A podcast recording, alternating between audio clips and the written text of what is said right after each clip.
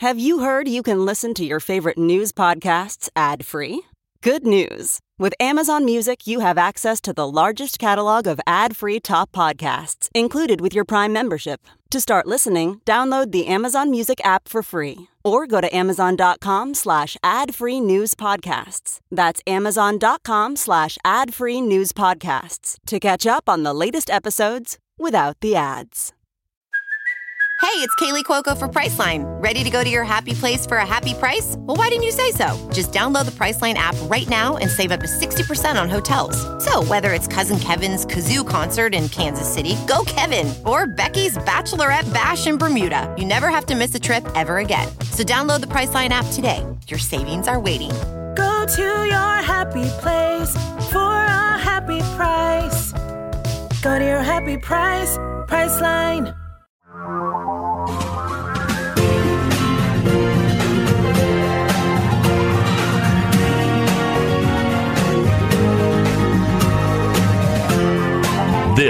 is the Thom Hartmann Program. Trump's Secretary of Defense, Mark Esper, has been recently criticized for saying that he wants to cut funding for military health benefits, for health care benefits for people who are active serving member, members of the military and for retired military. He wanted to cut the healthcare budget of the Pentagon. Now, keep in mind, the Pentagon just got the largest infusion of cash in history. And he wanted to cut that by $2.2 billion, which would definitely hurt 9.5 million active duty personnel, military retirees, and their dependents. So, why did he want to cut $2.2 billion out of military health care? Well, because he says those healthcare losses can be made up with private insurance. And he says that will eliminate inefficiencies. Because, you know, when the government provides health care to people, they're not skimming money off the top, they're just providing health care. But when private corporations are providing health care to people, they're skimming 10, 20, 30% off the top, putting it in their pocket, sharing it with their investors, spending money on marketing and advertising and everything else. And that's more efficient somehow magically. Really? Trump realized that optically this was bad, so he tweeted on Monday, quote, a proposal by Pentagon officials to slash military health care by $2.2 billion has been firmly and totally rejected by me. We will do nothing to hurt our great military professionals and heroes as long as I am your president. Thank you. But Esper had actually already done this. Now, the question is whether he's able to carry it out how this is going to play out. People inside the Defense Department are not happy with this, frankly. They're, you know, hey, if they're Pentagon employees, if they're in the military, their health care just got cut. Why is Esper doing this? Well, it turns out it's the same reason DeJoy is taking multi million dollar high speed sorting machines that can do the work of 30 or 40 or 50 people hauling them out into the parking lot, cutting them up into scrap metal, and throwing them in dumpsters. As we saw documented by a WOOD TV in Grand Rapids by a reporter from Wood TV, showing the machine, showing the cables that have been cut. And yesterday, DeJoy said, no, we're not going to reinstall those machines. They're gone, they're destroyed. And apparently, 50, 60 of these machines have been destroyed so far. But they're doing the same thing in the Pentagon for the same reason in Republican world, anything the government can do well for the people should be done by a for-profit corporation so that a billionaire can make a buck. That's literally what it comes down to. And it always has. In 1920, Warren Harding ran for president of the United States on the Republican ticket, and his slogan was less government in business, more business in government. Now, think about that for a minute. Less government in business, deregulate. More business in government, privatize. Deregulate and privatize. Increase profits, decrease oversight. Eliminate the protections for the average person, eliminate protections for workers, eliminate protections for consumers, eliminate protections for communities, eliminate protections for minorities, eliminate all these protections because they hinder profitability.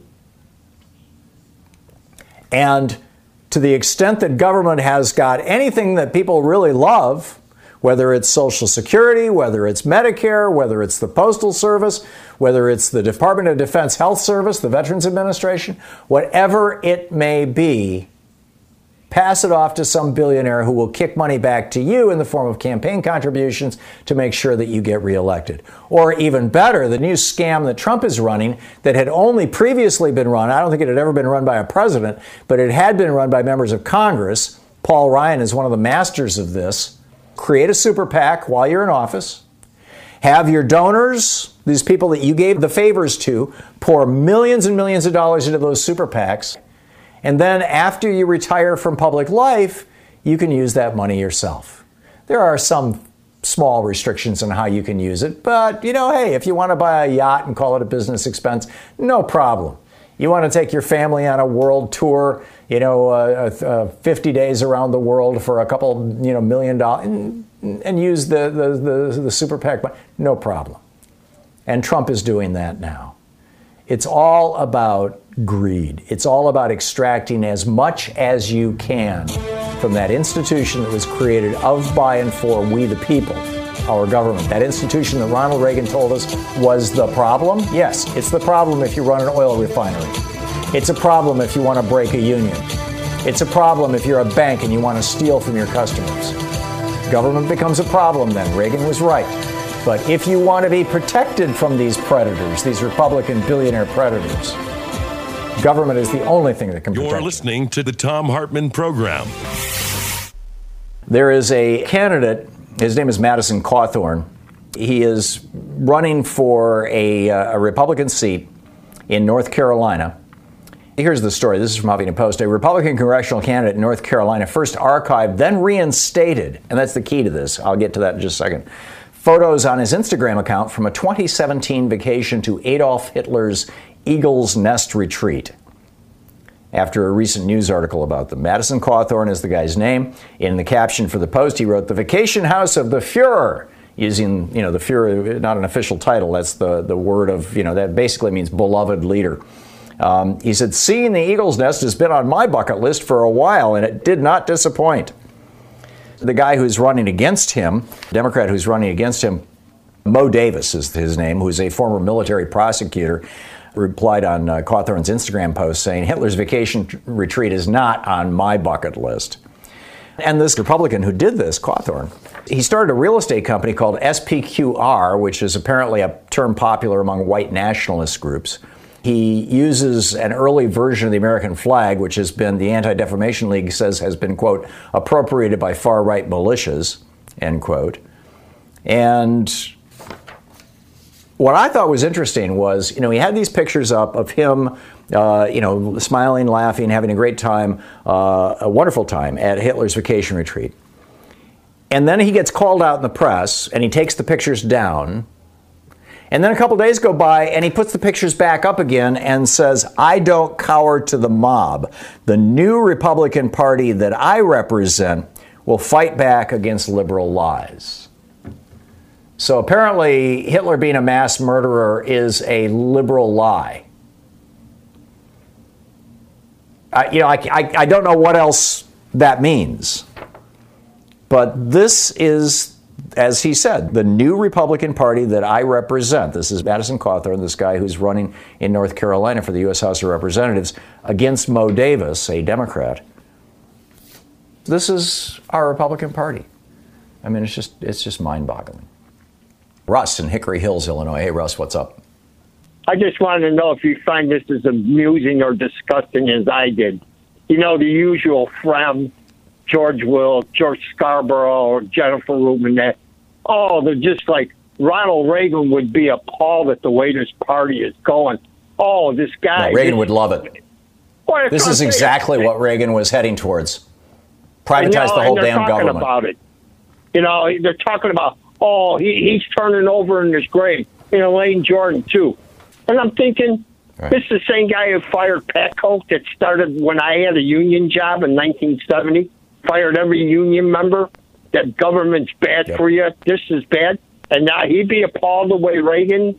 Come on, I said, if he could, his thumb would be up through his grave, going, "Yeah, I'm with you, boys." How, how disgusting this, this uh, Joe Scarborough is.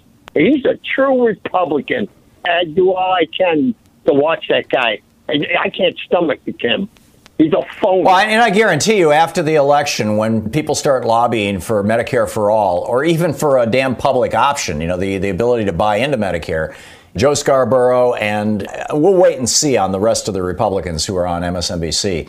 But certainly Joe Scarborough will be out there going, oh, you know, we can't, we've, we've got to keep the insurance companies in this mix. I mean, they've got, you know, they're, you got billionaires here who are, you know, at stake. I mean, we can't reduce the profits of these billionaires and multimillionaires. United Healthcare, you know, they've paid two CEOs over a billion dollars each. They've got 100 employees who are making over a million dollars a year. You want to cut their revenue? Really? That's what Joe Scarborough is. Uh, well, you know, Tom, I seen a guy this week Channel 7, a portfolio guy, and he even said it. He said, You rich people have got to pay taxes because we are broke because of this pandemic. There's no two ways about it, and you're going to get Medicare for all. I've heard that now, yeah. now for the last year, Tom. Billionaires are going to have to yeah. pay their share because we this pandemic has just drained our economy. And Medicare for all, for all the people who don't like it, some kind, it's coming. Even uh, well, Medicare for all will save us a trillion dollars a year. I mean, it, it, it, you know, we're spending more than twice as much as any other country in the world for health care. We spend about two and a half trillion dollars a year on health care, and Medicare for all would cut that in half. I mean, it's just, just it's just crazy. Uh, Russ, thank you for the call. Yeah, if we got the profit motive out of medicine. And, and, and basically had the government replace these insurance companies, we could all have good health care for half the cost. Glenn in Fall City, Washington. Hey, Glenn, what's up? Just trying to wrap my head around. Well, of course, none of us can wrap our heads around conspiracy theorists and QAnons, but uh, for example, I was in a conversation, air quotes there, and since I called Pizzagate a farce, this person said, "Well, you might actually be a pedophile yourself." So, like, of course, that's crazy. Oh, but God. what is the psychology of their, or maybe not the psychology, but their rhetorical tactics. And, you know, I, it seems like they can all be distilled down to things that I can look into just academically. And if you have any sort of reading or anything you'd recommend just to try to understand the, the wackiness around us.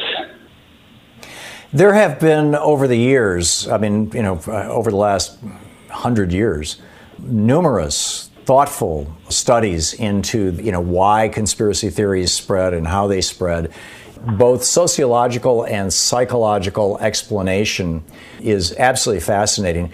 We developed religion back in the day as a way to explain the inexplicable. You know why did that lightning bolt hit ralph last Thursday. You know, why did that flood wipe out our village?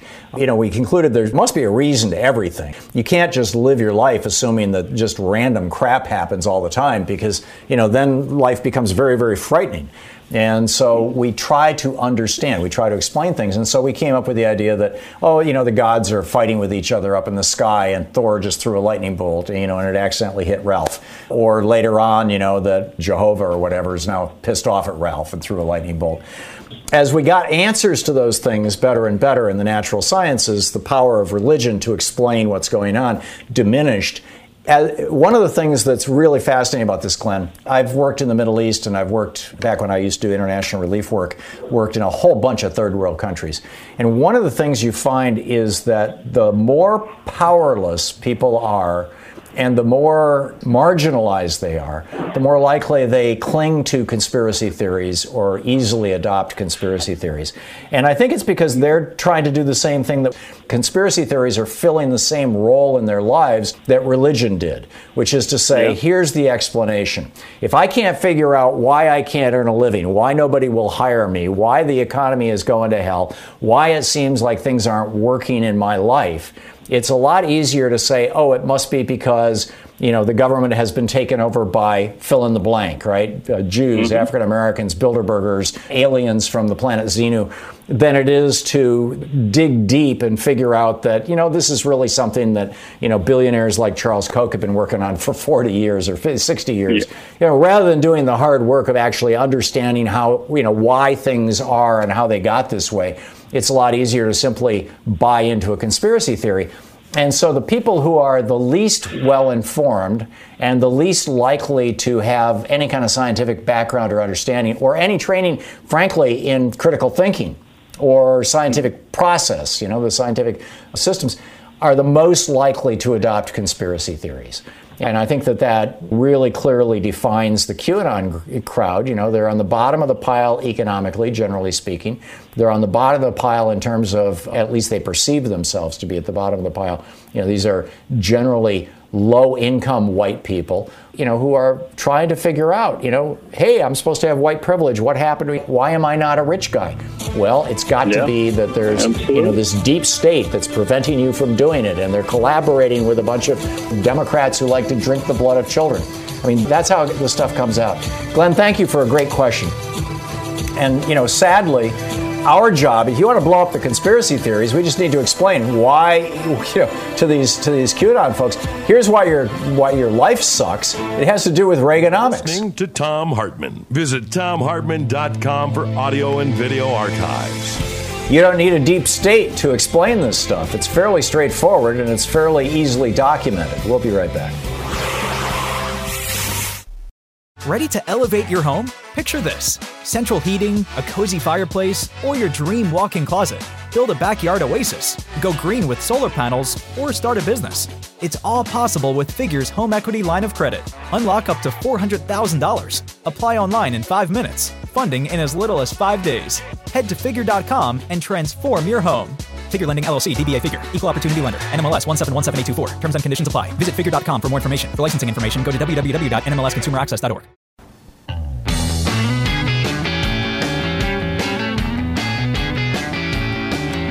Welcome back. Thom Hartmann here with you. So, do you think that people are waking up to the scams that the GOP has been running for years and years? I'm personally very interested in seeing a systemic awakening, a broad awakening across America. Not just a, oh my God, Donald Trump is terrible. Oh my God, he, you know, he let 170,000, I mean, by Labor Day, it's going to be 200,000 Americans die and six million Americans get infected with a disease that that uh, causes people to lose their limbs. The new report this morning about these giant uh, kind of clotted plugs that people are getting in major arteries and veins that are feeding the blood to their legs and arms that are causing amputations, um, causing uh, dementia, you know, from strokes. Uh, that and this is in young, healthy people, by the way.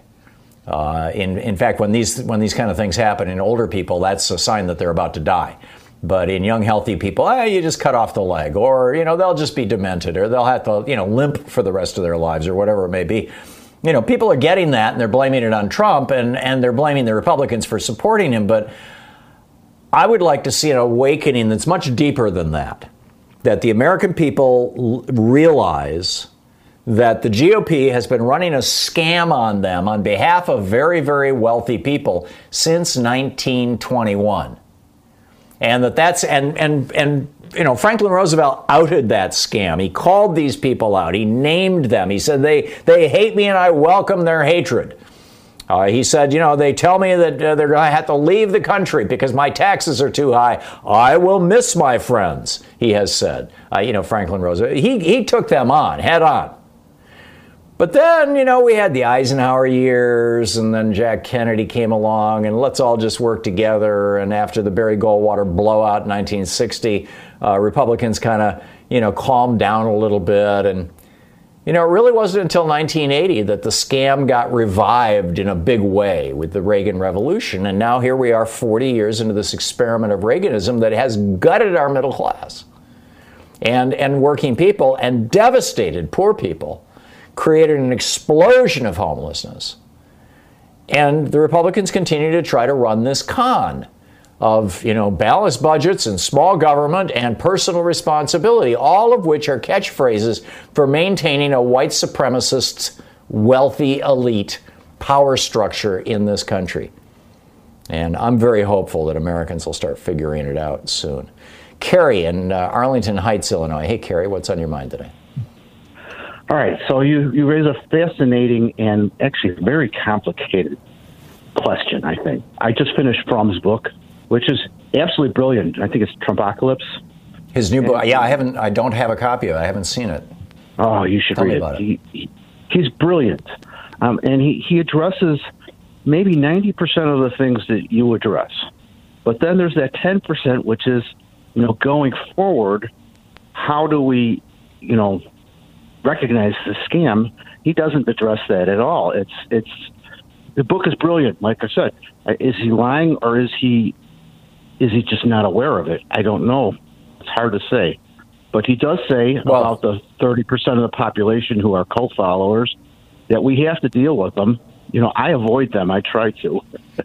it's just mm. pointless, but he says they're of us and we still have to incorporate them and we have to incorporate conservative ideas. Um, you know, I don't, I don't know how. I, there's, there's a. You know, Kerry, I don't have a problem if a politician wants to say that he that he or she think that taxes should be lower on rich people and corporations, that poverty is a moral failing, and that they don't want there to be social programs like Medicare and Medicaid and Social Security. Prior to the Reagan Revolution, Republicans used to say that stuff out loud. Barry Goldwater went on the floor of the, of the United States Senate in 1963, spoke out loudly against any kind of civil rights legislation. I mean, you know, they were right up front about who they were and what they were all about. They would occasionally couch it in terms like states' rights, but you know, they, they were they were willing to be honest about who they were and who they were serving. Reagan turned it into a con. And that's what so offends me, frankly, Kerry, is that they're not willing to acknowledge who they are and what they're all about. And well, you know, it, it disappoints me. That, that, yeah, yeah. Well, there's there's no shortage of you know these former Republican guys. I mean, we had the guy on uh, a week or so ago who wrote the book "It Was All a Lie," and and uh, or no, it was it was another one. But you know, basically, what he said was, "I was lied to all the you know all these years by these Republicans and and and these so-called conservatives." And and, uh, you know, and he ended our interview by saying, you know, the billionaire, the problem of right wing billionaires is worse than you realize. And I'm sure that that's all true. Dave in Federal Way, Washington. Hey, Dave, what's on your mind today? Hey, not too much time. I want to answer your question if uh, you know the general populace will ever you know uh, be aware of the of the Republican scam. The short answer is no. I don't. I don't think so because I'll tell you why. You have to think of it in terms of evolution. And I can give you an example from nature, and then I can give you a real world current example. All right. Um, mm-hmm. an example from nature would be like cetaceans, whales, right? They have their own, they evolved in, in, in an ecosystem that was different. All right. Uh, the, the, last common ancestor of all cetaceans was a Pakicetus. We believe it was a Pakicetus, which was like a, a dog, which was like a canine, a pack animal, all right, that lived on land. Then it evolved to live in the water. And then, um, if you and if you think about it, all right, you, you mentioned Ronald Reagan a lot. Reagan is kind of the father of the modern uh, conser- conservative thought.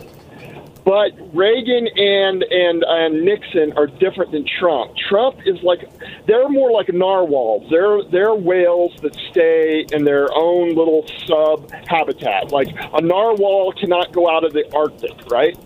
Trump on the other hand, wants to be an alpha predator of all the whales. He wants to go out into the deep water. He wants to be involved with international oligarchs. Right, and all these oligarchs, the Republican Party is like an essential organ of, of these oligarchs. These oligarchs are, are like whales. They evolved in a different ecosystem. And case in point, if you look recently, like what's going on in Belarus, um, Alexander Lukashenko, he wants help from Vladimir Putin.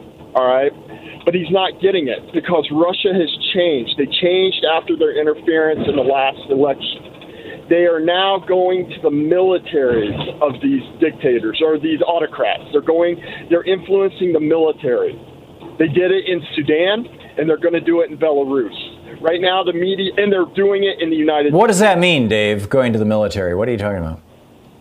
Okay, you mean they're getting they're the military doing, to support Lukashenko and, and trash the people, or they're going to get the military to overthrow Lukashenko and replace him with somebody who's, uh, you know, still f- friendly to Russia but less, uh, you know, volatile uh, electorally? Here's what the Kremlin and Beijing have figured out: the the last um, the last autocrat they they directly helped was Trump. In Sudan, they went to the military. All right, what they did is they, they got the military, they, they influenced generals in, in Sudan to, um, you know, to basically maintain order. social order. Donald Trump's law and order. Order is the word that worries me the most. All right? Lukashenko himself is irrelevant, but he knows. He told Putin that NATO is encroaching on Belarus. All right? He's trying to tempt He's trying to get NATO. Uh, he's trying to, to, to right. He's been he's been saying that NATO is moving forces onto his border, you know, out of Estonia, Latvia, and Lithuania. I get and Poland. I get that. Yes. Um, and what but, and what they're doing in America is they're they're probably they're likely and uh, they know which generals are politically correct. I mean, from their point of view, they know which right, like, corruptible. Instance, Anthony, Anthony Tata Anthony Tata, they did a, a, a very unorthodox. The bottom line is Trump was not going to let him dismiss him as the Undersecretary of Defense for, for Policy in the Pentagon. That's a very important job. That's that's uh, what the neocon. Um, uh, oh, um, you know, the neocon that worked with George Bush. I, I, his name escapes me right now, but you know who I'm talking about. That is a very important job and they were not because Tata is, um, you know, he, he said that um, Obama's a secret Muslim. He believes the Black Lives Matter movements. Uh, oh, know, this is the this is the guy who who just failed in getting Senate confirmation. Is that what you're talking about? Yes. So what they did is they made him the assistant to the undersecretary. So in other words, right, a position that doesn't require Senate confirmation. So Dave, I got to move along here. You want to summarize your point, please? The Republican Party is an absolute essential organ to oligarchs. Uh, they're an absolute. Right. Well, they have been all along. I mean, they have been since the 1920s. Uh, Warren Harding was pretty upfront about it, uh, and Ed, Ed Reagan, if you look at his actions rather than his words, he was quite upfront about it too. But I get what you're saying, and uh, I absolutely agree with it. Thank you very much for the call, Paul in Woodinville, Washington. Hey, Paul, what's up? For those who would reduce the broth to stone soup, they should have no voice on this program. And, you know, it doesn't really matter who the president is. It's the lesser of two evils. Both parties do it. You know this crap. Um, an article I saw this this uh, weekend was, you know, we know as a conservative, we know that Trump's no good, but we just can't say what Joe Biden's cognitive capacities might be. And therefore, you know, this caller says the, it's the only thing that matters is who is the Senate Majority Leader. See, that's reducing the broth to stone soup. No, it matters who the president is. It matters who the Senate Majority Leader is. It matters who the Speaker of the House is, and it matters who sits on the Supreme Court. They all matter. We're not reducing yep. the broth to stone soup. Yep. Yeah, I'm with you, Paul. Absolutely with you. And expect to hear over the next few months now. Expect to hear a lot of first time callers calling into this show and saying whatever they have to say to Joyce to get on the air, and then coming out and saying, oh, you know, they're essentially, you know, what you just uh, quoted our earlier caller is saying. And these are trolls. These are Republican trolls, or these are people who are dancing to the tune of a foreign power. And we have to deal with them as trolls, and we have to reject their their trolldom, uh, as it were, because it's just it's just so very very wrong. Paul, thank you. Very very well said. Mayor in Allentown, Pennsylvania, you're on the air. I called the Lehigh County, which is in Pennsylvania, and not the in New Jersey, as some people may assume. Uh, yeah, I called the voter registration person in Lehigh County and asked her about how mail mail-in voting is going to work.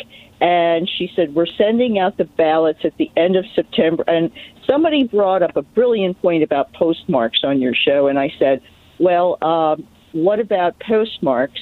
And she said, you know, that's in discussion. We're having a meeting this afternoon. So that's, she said, that's still up hmm. in the air. Hmm. But I had this idea, okay? Um, oh, yeah, and there are no drop boxes in Pennsylvania or in, in my county at least. The only place right. you could drop your, your ballot early. Mayor, Mayor heads up. We only have 15 seconds, so we're going to hit a hard break here. So uh, you might want to make your point. Okay. Here's my here's my uh, question for Congressman. Couldn't they use their unlimited franking rights to send the ballots out?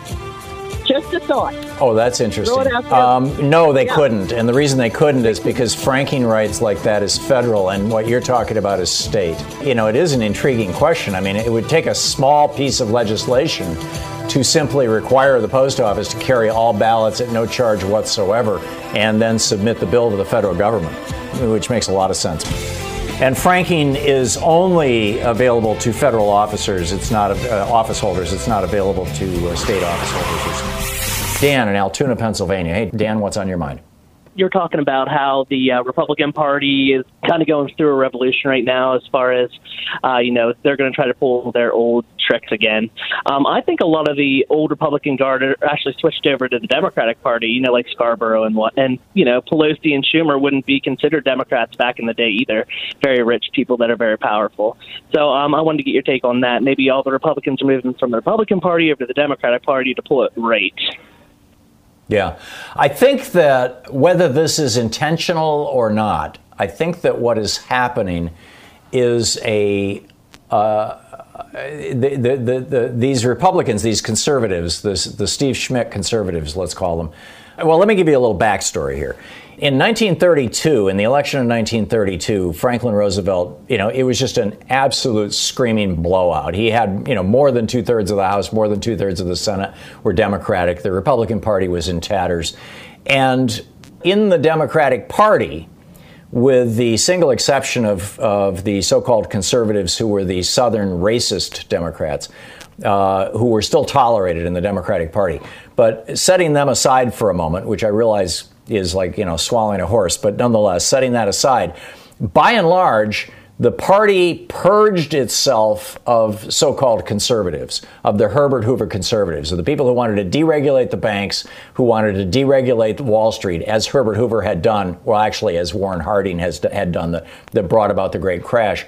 They purged the Democratic Party of these fools. What I'm seeing happening right now is a bunch of these Republicans who have been running these kinds of cons on America for years and years and gotten very, very good at it. Uh, and and I would I would point you to the guys who are running the Lincoln Project, for example, are essentially putting themselves inside the Democratic Party because they realize that what we're probably going to see in this election, barring massive, you know, election fraud on the part of uh, Trump and, and the Republican Party, what we're probably going to see is something like the 1932 election, which is a blowout. The Republican Party is going to be a shell of itself. It's going to be worse than it was in 1976 and 78, uh, you know, uh, after Nixon. And as a result of that, these guys are trying to establish that they are going to become the new, quote, conservative wing of the Democratic Party and shift the Democratic Party to the right. That's what I think is going on, Dan. And I hope the Democratic Party doesn't buy it. The fact that they've got John Kasich speaking at the DNC today, who is a open conservative Republican who is on the record as wanting to privatize Medicare, you know, turn Medicare over to the big insurance companies, turn Social Security over to the big New York banks, he has been a creature of the big New York banks and, and the and the major Republican Party funders his entire career. You know, he talks nice, but he's basically a sleazy right wing conservative Republican and has been his whole political career. And he's going to be speaking at the DNC tonight. That shocked me when that was rolled out. And what it tells me is that people like Kasich realize they want to continue to hold power. They want to continue to be able to serve their masters, the, the billionaires like Charles Charles Koch and other right wing billionaires who fund them. And the only way they will be able to do that effectively in the future, effectively enough that that people, you know, the big funders will give them big money, is within the Democratic Party. And so they're they're just changing their their spots, as it were. Does that make sense? Right. Well, yep. At least AOC gets sixty seconds, so you know that's that's all that matters. yeah, we should be grateful for small gifts, right? right? I think AOC is getting more than sixty seconds, isn't she, Dan? No, I think it's just sixty. It's a pre-recorded sixty-second message, just in just a minute. Really?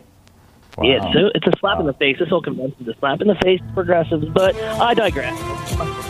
Yeah. Well, you know, for the moment, we're going to have to suck it up because something more important than the fate and future of the Democratic Party is at stake, and that's the fate and future of the entire damn country. Dan, thank you for the call. Are Americans going to wake up to this personal responsibility scam that Republicans have been running? We're listening to Thom Hartmann. Visit thomhartmann.com for audio and video archives.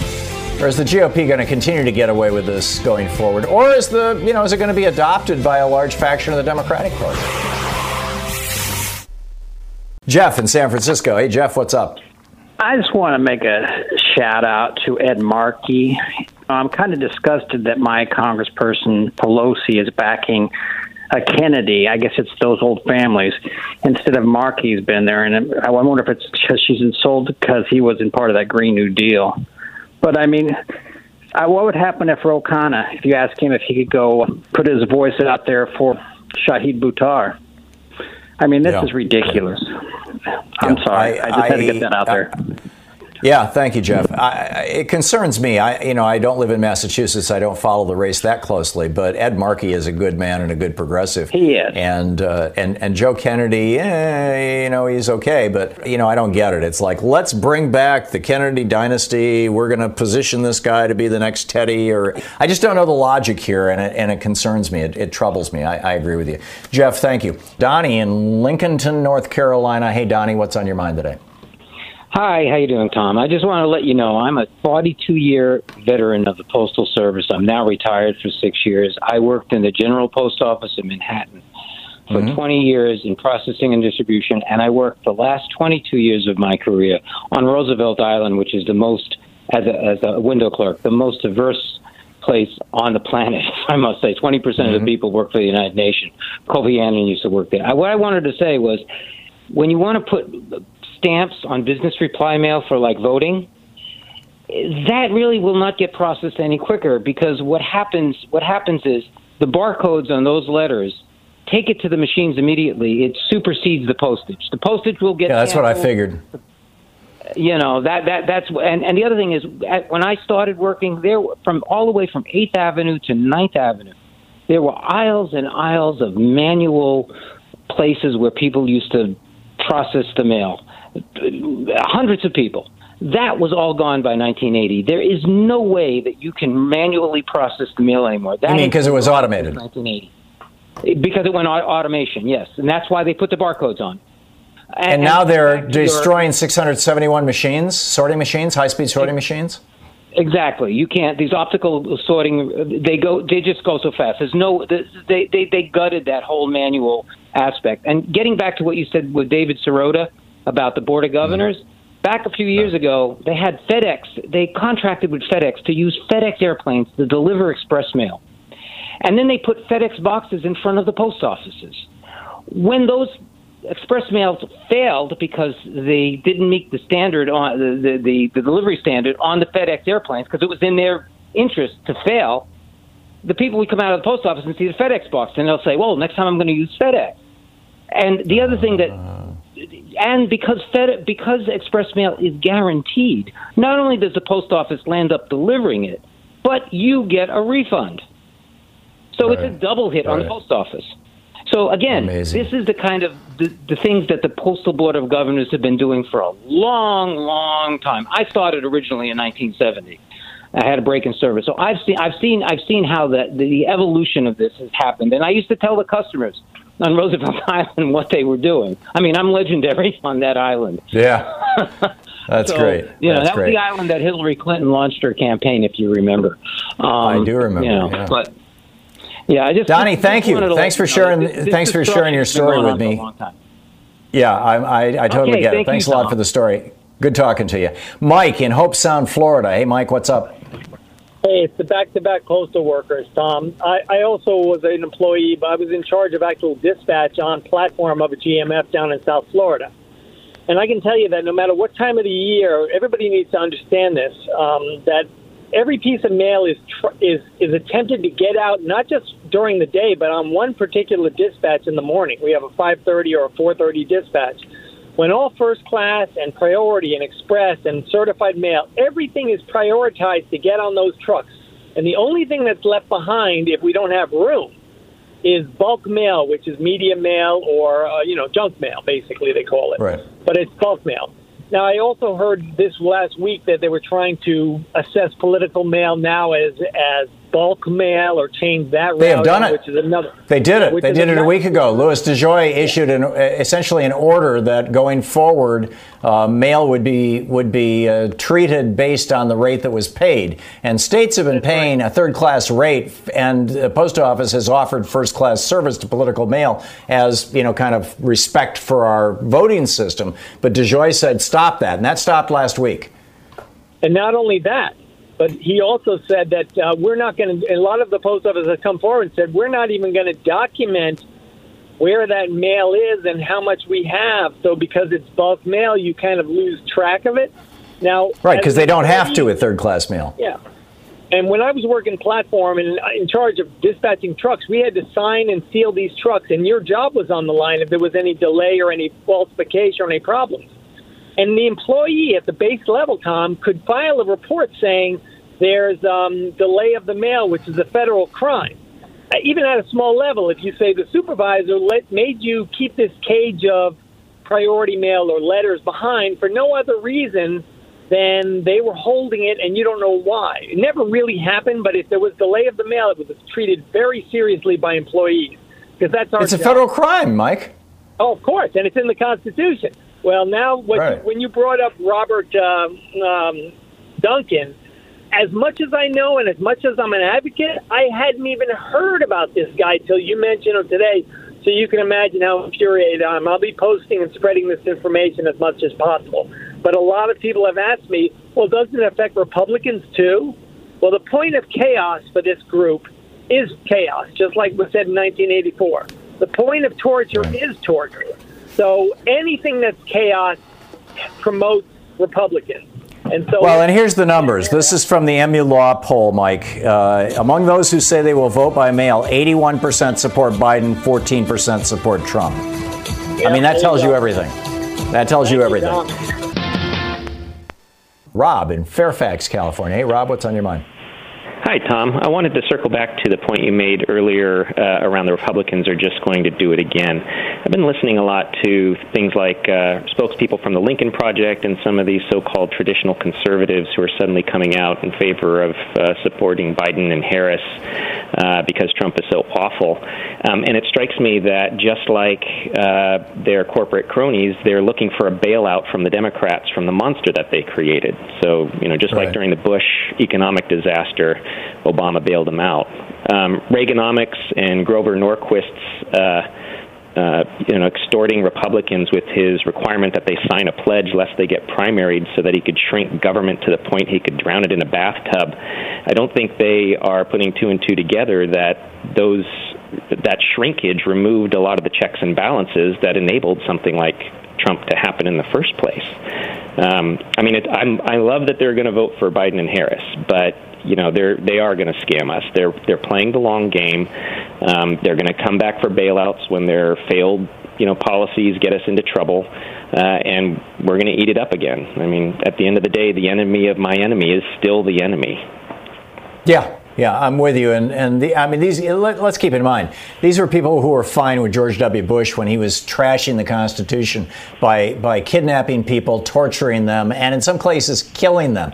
They were fine with George W. Bush creating a private prison on, you know, in Cuba, uh, for God's sake. Uh, you know, they, they, they were fine with George W. Bush giving huge tax breaks to, to billionaires and giant corporations, and then saying, you know, we've got to privatize Social Security. They were fine with George W. Bush kneecapping the post office the tune of $5 billion a year for a decade. They were fine with, you know, I, I could continue. They were fine with Dick Cheney lying about weapons of mass destruction in Iraq. Uh, do they really think that, you know, we're, we're just going to go kumbaya when this is all over? Um, yes, they realize that the entire country is facing an existential threat. Donald Trump represents fascism. He represents the end of the American ideal, the end of the American dream, period, full stop. And they're freaked out about that. And I get that. And I will, I will create common cause with them to take down Trump. But I hope none of them think that after the election, I'm going to be sitting around going, gee, maybe we should be talking about, uh, you know, balanced budgets and smaller government and personal responsibility, all these BS weasel words that these guys have used for years and years. I am not going to go there. And frankly, I don't think most Americans are going to go there. Jacqueline in Anaheim, California. Hey, Jacqueline, what's up? Hello, Professor Hartmann. I was calling I was watching the convention. I know you spoke about the young man, Brayden Harrington, who had a stutter that um, Vice President Biden was helping, and just, you know, comparing him with Trump, there's really no comparison, but just thinking about how he mocked that disabled reporter. Trump was just, he's just horrible. Joe Biden is just such a different, just decent person.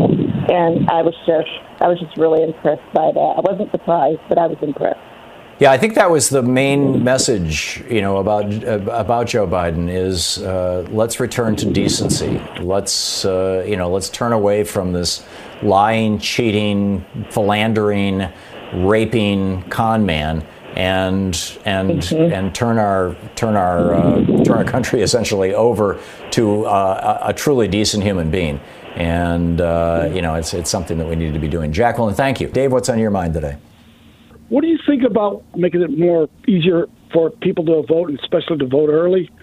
What do you think about like Trump's people, like someone like the Boogaloo Boys, showing up like brown shirts and doing, you know, like in other words, uh, the question would be, uh, do you think concerning these these uh, mailboxes is going to be a concern? Thank you. Yeah. Yes, I do, Dave. And it's a good question and uh, not a concern troll question.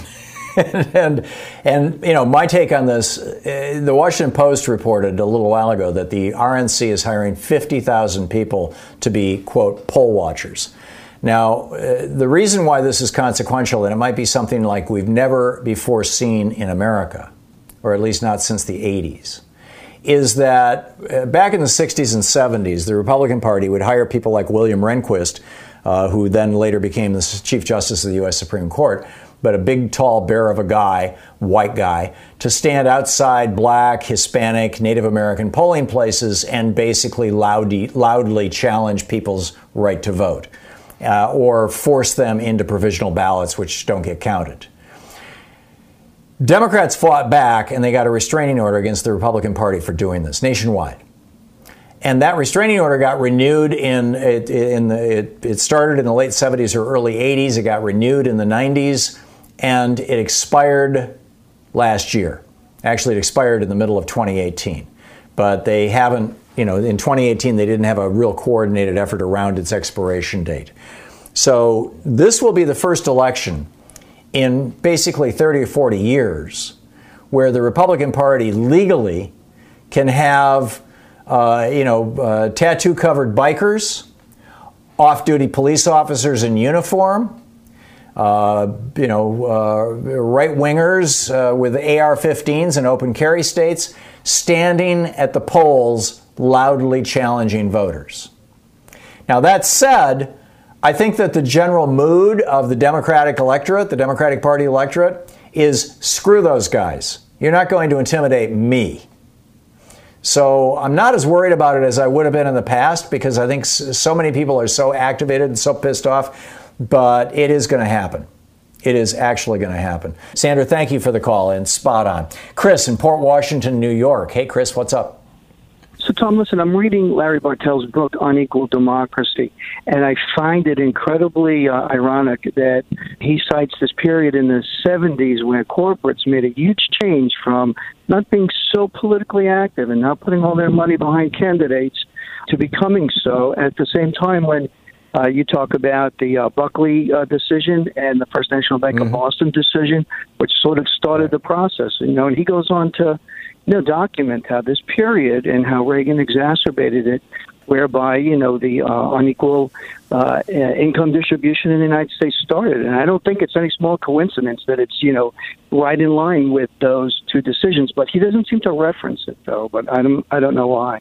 That's un, that's unfortunate. Um, you, you know who wrote the Powell memo was Lewis Powell. He was a lawyer for the tobacco industry at the time. That was in 1971. And he was the one who said, okay, guys, we need to create think tanks. We need to take over the media. We need to take over the colleges. We need to, you know, et cetera, et cetera, et cetera. Um, he kicked that off. The next year, Richard Nixon put Lewis Powell on the Supreme Court. And you know who was the principal author of the First National Bank versus Bellotti decision that said that corporations can own politicians and it's considered free speech? Lewis Powell. Um, yep. Yep, yep. Lewis Powell well, was know, the author of that decision. He voted for the Buckley decision. He authored the Bellotti decision, the First National Bank decision. And for a for an author to not connect those dots is almost malpractice. I mean, it's it's just you know, I, I think so obvious. It makes my hair go, on fire too when I talk about people who complain about you know watching out for progressives because of you know thinking about uh, ec- uh, income redistribution, and meanwhile it's happened at, on the other side of the field on an institutional basis to the degree which is obviously unprecedented almost in our history. Yet they're completely blind to, to it, and it's happening right in front of their faces, in our faces. Yeah. Yeah, there you go. Chris, thank you for the call. Myron in Mobile, Alabama. Hey, Myron, what's on your mind today? Hey, how you doing? My Paul Revere that's warning against corruption there. I just wanted to Okay, make a point about uh, that that pension plan that was forced Uh-huh. on the post office. The GOP parked that money there in advance so they can steal it once they privatized it, because they will then become the new managers of those accounts. So they pre-planned this heist years in advance just to keep that money there for the picking. Yep. So this, This is what, was, this is know- one of the reasons why they want to get rid of the post office. It's, Yeah, it's not just yeah. the, uh, the the voting, but they they also want to steal the, that pension plan that's parked there. I agree. There's there's tens of billions of dollars. I've seen different numbers: eighty billion dollars, one hundred and ten million billion dollars. But there is a huge pile of money, and whoever privatizes the post office now it might be Louis DeJoy's company. You know, God only knows. But whoever privatizes the post office is going to make off with it, and that's their plan. Myron, thank you. Uh, Andy in Minneapolis. Hey, Andy, what's up? Oh, hey, Tom, I, I I'm hearing something, you know, about the post office and about like you just talked about the VA and, and the medical benefits. But there's another thing that's happening with with the uh, government, where they're Fannie Mae, Freddie Mac, the agencies that run that. Just just the other day, they've announced that they're charging a half a percent fee. Where basically that fee is calculated on the loan amount. So if you have a hundred thousand dollar loan, that's a five hundred dollar fee that they're going to take, regardless of of when you'd have the application, you could apply today, and that still will be charged. Just came out of nowhere just the other day, and I think it harmed basically a lot of homeowners and payments. You know, just basically having charging more money just for a, a homeowner to get a lower payment, especially in these times. And my theory on that is if they're going to take these fees, they're trying to get out of being under control. Fannie Mae and Freddie Mac, as everybody might recall, was put under, under governmental control like about a decade ago from the uh, financial crisis. And I think that this is a move to privatize and move that away from you know keeping the checks and balances on on these risky and predatory loans. Could be. I you know I don't know the details of, of what you're talking about, Andy, but I will I will poke around and see what I can find. Um, but yeah, I, your, your theory makes a lot of sense to me. Andy, thanks a lot for the call and for the information. It's 45 minutes past the hour. We'll be back with more of your calls in just a moment.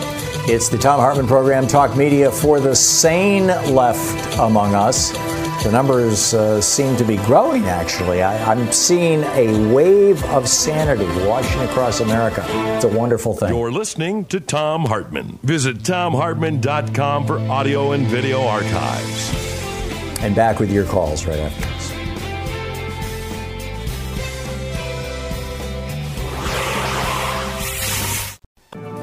Hi, Thom Hartmann here. Hey, my new book is out The Hidden History of Monopolies How Big Business Destroyed the American Dream. We're having a coronavirus safe book tour. I'll be at Powell's virtual bookstore event in conversation with David Korten Tuesday, August 25th at 5 p.m. Pacific Time.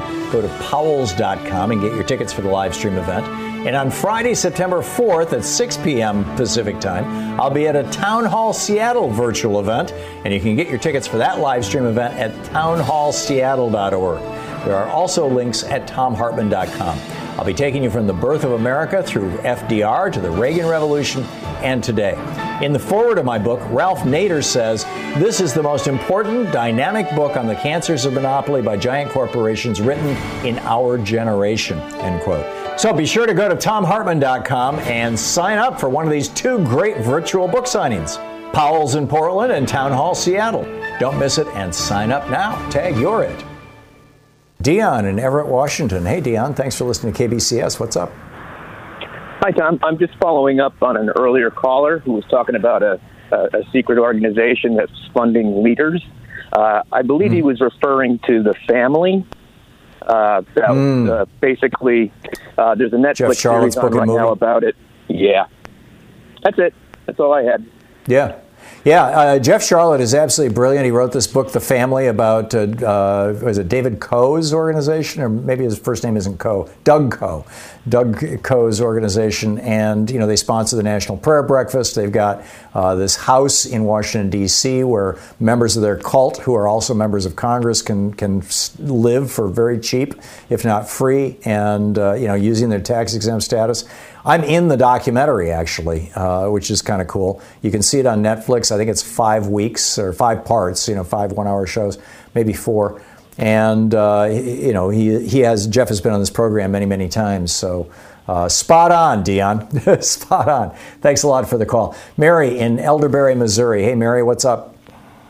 Oh, yeah, I was calling pertaining about the uh, postal department. I know this morning on the ABC TV that they were showing that some uh, four different cities, some um, I don't know if they're postal employees because they wanted to keep secret their identity, but they had shot pictures of uh, four different uh, uh, uh, warehouses where all the um, postal machinery are being put into.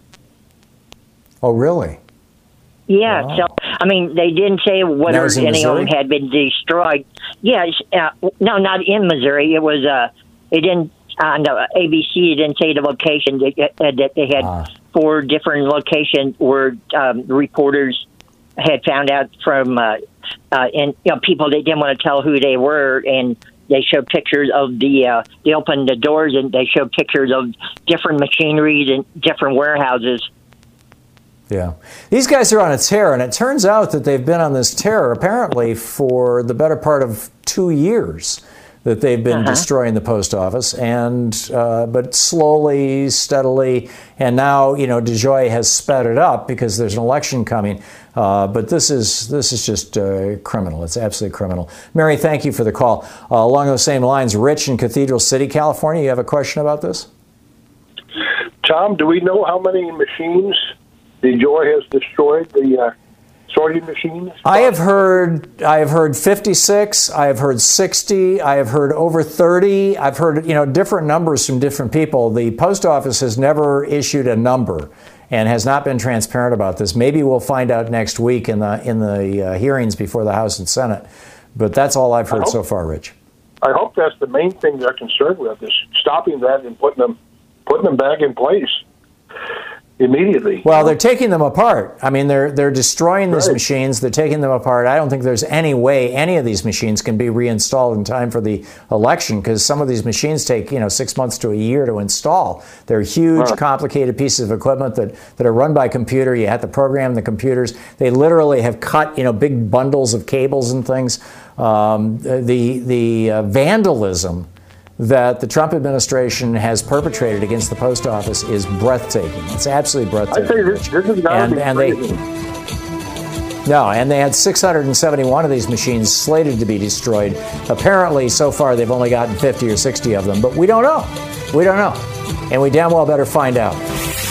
Garrick in South Elgin, Illinois. Hey, Garrick, what's up? Hi, Tom. Oh, boy. I get them all kinds. Anyway, you had uh, Greg Palast on earlier in the week, and I heard him again last night on uh, Rick Ungar's show. And in particular, uh, in regards to mail in ballots, he was talking about the envelope being pre postage paid. Um, and he referred to, I believe he was uh, talking about when it goes through the through the distribution centers, pre postage paid envelopes uh, take a different track than uh, envelopes that are that have a stamp. They have get stamps a- on them. Yeah, because they've got a barcode on the bottom, and that senses the barcode and shoots it off to a separate machine. And so they never get postmarked. You're right. Right. So my point is, those people that are going to wait till the last minute to mail their stuff in, it would be in their best interest to throw a few stamps on that envelope, even though it's already paid. Won't make any difference. It won't make any Oh, really? difference because the sorting. You, what, what you would, if you want to try and do that, what you have to do is take a black pen and ruin that barcode on the bottom of, a, of the envelope, and then put stamps on it. Um, but you know that's just gonna it's gonna create more work for the post office. It may slow down your mail, but that's the only way that I can think of because you've got to you've got to foil the machine, and the machine is reading the barcode. Thanks so much to Louise Hartmann, Sean Taylor, Nate Atwell, Jamie Holly, Joyce Dance, uh, Nigel Peacock, Sue Nethercutt, Patrick Hoyt, Geraldine Halbert, Dave Fulton, Ron Hartenbaum, Chase Spross, Nicholas Miller, Pat Sweeney, and Jabbermocky, who all work on this program. Thank you so much to our team, and thank you to you for being with us, for listening to us every week. Hope you have a wonderful weekend and get out there, get active, tag you're it, and get ready for the uh, crazy on Monday. The RNC begins. Have a great weekend. Be good to yourself and those around you. You've been listening to Thom Hartmann. For audio and video archives, visit thomhartmann.com.